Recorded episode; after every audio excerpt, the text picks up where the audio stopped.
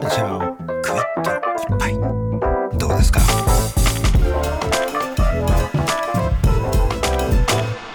カルチャーワンショットさあということで明日使える一発必中のカルチャー情報をお伝えしていくカルチャーワンショット。今週から昨日からですね、えー番組恒例こちらの企画が始まっております。題してアトロク推薦図書月間2024ということで、毎日一人ずついろんなゲストが来ては一冊ずつおすすめの本をやっていくと。1ヶ月でございます、えー終わったところでまたあのアトロクブックフェア全国のですね本屋さんで展開させていただく予定も立っておりますので、楽しみにしてください。もう一日一冊ですからね。なんとかなるっていうねなんとか。これだったらなんとかなるっていうね感じですけどね。ということで、えー、と昨日矢部太郎さんから始まりまして、お二人目でございます。今夜の推薦人番組初登場です。ライターの武田ダニエルさんです。スタジオに実はお越しこの角度にお越しいただきます、えー、武田ダニエルさんよろしくお願いします。よろしくお願いします。はじめましてです。お願いします。ちょっと顔見えない角度にあえて座っていただいておりますが、は、はいいあのお待ちしておりました。はい、こちらこそありがとうございます。前前からスタッフもすごいお呼びしたいお呼びしたいってすごくあの名前が上がってて、あのこのタイミングです。はいなんか TBS に来ると実家に来たなみたいな気持ちになっちゃうんですよね。安心安心できます。できますね。うんありがとうございます。ありがとうございますということで武田ダニエルさん、改めてご紹介しておきましょう。はい武田ダニエルさんは1997年生まれカリフォルニア州の出身ですそして現在も在住されていますカルチャー×アイデンティティ×社会をテーマに執筆しリアルな発言と視点が注目されるライターでいらっしゃいます。音楽と社会を結びつける活動も行いまして日本と海外のアーティストをつなげるエージェントとしても活躍されています。著書には、えー世界と私の A to Z そしてハッシュタグ Z 世代的価値観があります。あのシラップさんの活動サポートっていうんですかね、まあ、チームとしてはい。動かれたりしてるんですもんね、シラップさんもこの番組あの前にライブコーナー出ていただいたりしましたけども、こう今今こういうこうスタンスの活動になったのってなぜっていう言い方そうですね。まあ結構大学生の時かえらえ日本のアーティストの活動をまあ海外につなげるみたいなことをやらせていただいてたんですけど、まあレーベルに所属しないという形であえて日本のアーティストをサポートするっていう方がそうですね、はい。その方がやっぱりこう自由度が高いっていうか、アーティストも結構日本でこう社会的な発言をしたいとか、うん。政治的な活動ボランティアとかいろいろしたいっていう方がいる中で、はい。まあどうにかしてサポートできないかっていう形でまあいろいろつなげたりだとか、うんまあ海外展開をしたりだとか、まあそういうことをいろいろやらせてもらってますね。社会的なそのメッセージを、はい。いまあ、いわゆるいわゆる音楽アーティストが発するとか活動するとかってちょっと世代によって捉え方の違いがある気がするんですが、そのあたりもすごく多分ひしひしと感じられた上での今のスタンスっていうかそういうのもあるのかなという気がするんですけど、そうですね、まあ、やっぱり結構コロナ前と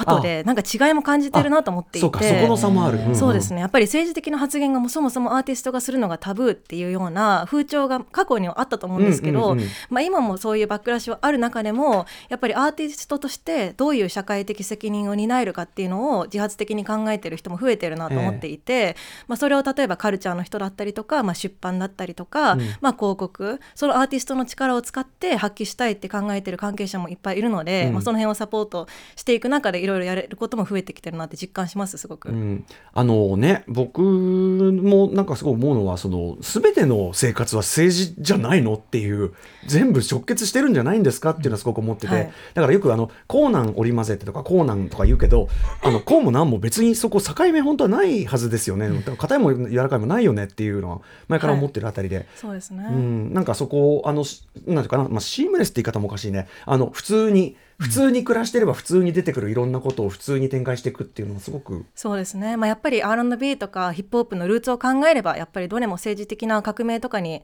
結びついてくる話とかも考えると、うん。まあなんかこうアーティストが社会的発言をするなみたいなこと言うのはちょっと不毛かなと思いますよね。逆に社会的でない発言をしようと心がけるその そのなんか逆メッセージ性の強さなんだみたいなさ やあったりそうですよね。ねあったりするけどもね、はい。まあそんな話もいずれちょっと、はい、ぜひぜひ。伺っていきたいと思いますが、えっと今回推薦図書月間ということで、えー一冊武田ダニエルさんに選んできていただいております、えーどんな本を選んでいただいたでしょうか？お願いします。はい、えー台湾の若者カルチャーのリアルがわかる本神田圭一さんの台湾対抗文化機構です。対抗文化カウンターカルチャーという訳し方でいいんですかねこれね。はい。ね。はい、ということで、えー、と神田圭一さんの台湾対抗文化機構どんな本なのかじゃあ熊崎さんご紹介お願いします。はい。神田圭一さんですがまず1978年大阪府の生まれです。フリーライター編集者一般企業に勤めた後写真週刊誌フラッシュの記者になります。その後マンスリー吉本プラス編集を経まして海外放浪の旅へ。帰国後ニコニコニュース編集記者として活動しフリーランスになります。共著にもし文豪たちがカップ焼きそばの作り方を書いたらなどがあります。台湾対抗文化機構は2021年11月に発売。小文社から税込み1870円で発売されています。高田さんこの番組すごく実は台湾カルチャーというかお伝えすることが結構多いはい。番組で、まさに来週もちょっと先に言っちゃいますけど来週もあの KK ボックスさんとアジアンミュージックジャンクション企画であの台湾ヒップホップ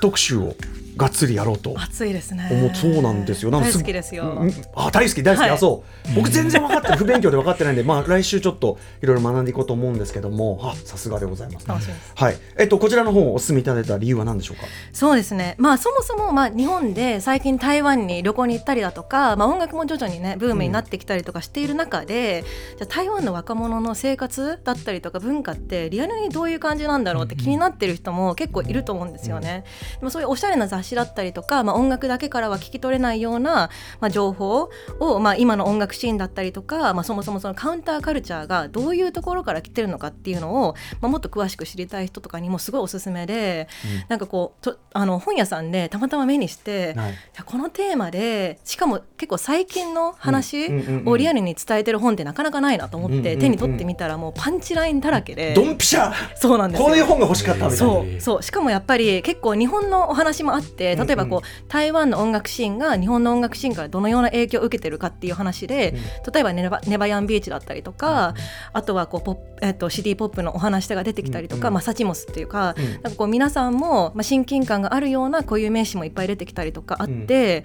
いや本当にそうなんだよなみたいなこう自分も結構台湾の友達が多かったりとか、台湾のアーティストとお仕事することも多くて。はい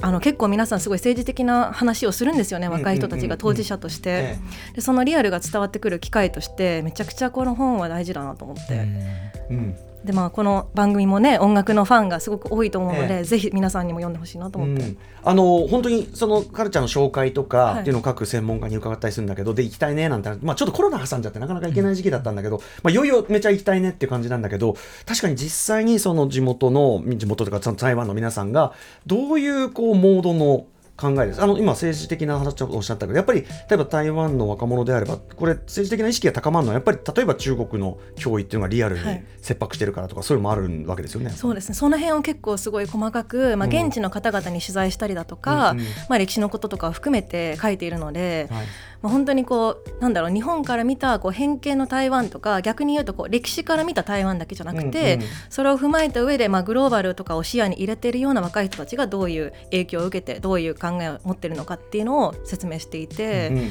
そう結構アメリカに普段住んでるんですけど、はい。台湾人がめちゃくちゃ多いんですよアメリカでうんうんうん日本人に比べてやっぱり数もすごい多くて、うんうんうん。これだけ小さな国でグローバルな力を持ってるのってどういう背景があるんだろうって考えた時に、まあ、例えばこあの去年のコーチェラにあの落日美写ってサンセサンセットローラーコースターが出演しましたけ？ど、かっこいいよね。ん。そうなんですよ、うん。やっぱりそういう、ね、音楽が支持される理由だったりとか、うん。まあ、アーティストが政治的なことを、まあ、発信するのかしないのかって選択肢だとか、うん。そういうこととかも学べるのですごいおすすめです、おすすめです。としか言ってないですけどね。めお おすすめいただいてるんで大丈夫です。ありがとうございます。武田さん的にこうなんていうのかな、えこれ知らなんだとか、こうなんかこう目から鱗だったポイントとかってあります？なんかその日本の若者がなんで政治に興味を持たなくて台湾の若者が政治に興味を持つのかっていうのを台湾の若者の方がまあお話ししている章があって、うんうんうん。そことかを見るとなるほどなって思うところとか結構ありますね。それはやっぱり台湾の若者から見た日本人論っていうか、はい。それのとしても面と白いし。かもあるし、まあ、あとはやっぱりこうなんか結構日本の音楽業界で働いていると、うん。なんか台湾はちょっと遅れててなんかレトロで日本の音楽に影響を受けてる国みたいなイメージがあると思うんですけどなんかもう全然違うことが起きてるんだよっていうのが、うんうんなんか伝わらなくて自分も結構もどかしかったんで、うんうんうん。それはだから、まあ、ある意味こう日本にまだ根深く残ってるある種のねなんか偏見っていうかねね。古いタイプの偏見っていうのは当然あるのかもしれないけど、うん、まあでもそんなのが本当になんていうかなリアルな当事者の言葉で。そうですね。でやっぱりカウンターカルチャーっていうのがどうしても政治とつながってるっていうのを強調しているような、うん。まあ、現地の方々の言葉とかもやっぱり含まれているので。やっぱりその日本にもかつてあった若者のカウンターカルチャーっていうのが、まあ、今この時代に SNS とかがある時代においてどういう形で台湾で広まっているのかっていうのはすごい面白いです。なんかその台湾国内の例えば台湾国内における保守的な政治思想のあり方と、若者たちがそれに対してどういう立ち位置を取ってるのかって、なんか考えるあん？どどうなってんだ、ん。こっち台湾だとどうだ？みたいな、うん。今意外とね頭で考えても分かんないあたりだから。そうですね。あとやっぱり政治ってこういうふうに捉えてもいいんだみたいな、うん。うんこう自分たちの生活と密着しているものっていうこう逆に言うとライトなものっていうか、うんうん。なんか台湾の友達と喋ってて一番衝撃だったのが、まあ、政権が変わコロコロ変わっててなんか大丈夫？みたいなこと聞いたら、でも政権が変わるっていうのは健康的なことだから、うんうんむしろいいことだよって言われて、本来ね。そう。うん、こっちがコントロールしてるんですからね。そう、うん。やっぱり市民の意見を聞いてそれでフィードバックを含めて反映してるって意味だから、それはすごくいいことなんだよとか、これはちょっと我が国の硬直ぶりと比べるとなかなかねちょっとちょっと背筋が伸びてしまうとこもありますけど。でもそういう視点もね、はい。うんうん、あったりするって感じかな。ちょっとお時間迫ってきてしまいましたんで、はい改めて、えっとご紹介いただいた本を、えーご紹介しておきましょう。神田圭一さん。台湾対抗文化機構、えっとこちら小文社から出ております。えっと税込みみですね。1870円、ただ同然一冊となっております。はい、えー武田さんご自身なんかお知らせ事など。はい。まああの直近ではそこまで、まあ、ツイッターとか追っていただければって感じなんですけれども、まあ、新しく出た本「ハッシュタグ Z 世代的価値観」ぜひチェックしていただけたらと思います、うん。うん。はい。あの拝読しておりますこちらも。ありがとうございます。あのまたこの番組もいろんな形で TBS ラジオねご出演されていると思いますが、あのなんかこの番組向きの何かこちらもあの企画立ててお声掛けさせていただきますんで。ありがとうございます。よろしくお願いいたします。ありがとうございます。今回は番組初登場ライターの武田ダニエルさんに推薦図書月間2024パート2お送りいたしました。武田さんまたよろしくお願いします。ありがとうございました。ありがとうございました。そして明日の推薦人は TBS ポッドキャスト Y2K 新書でもおなじみ、えー作家の柚木あさこさん登場です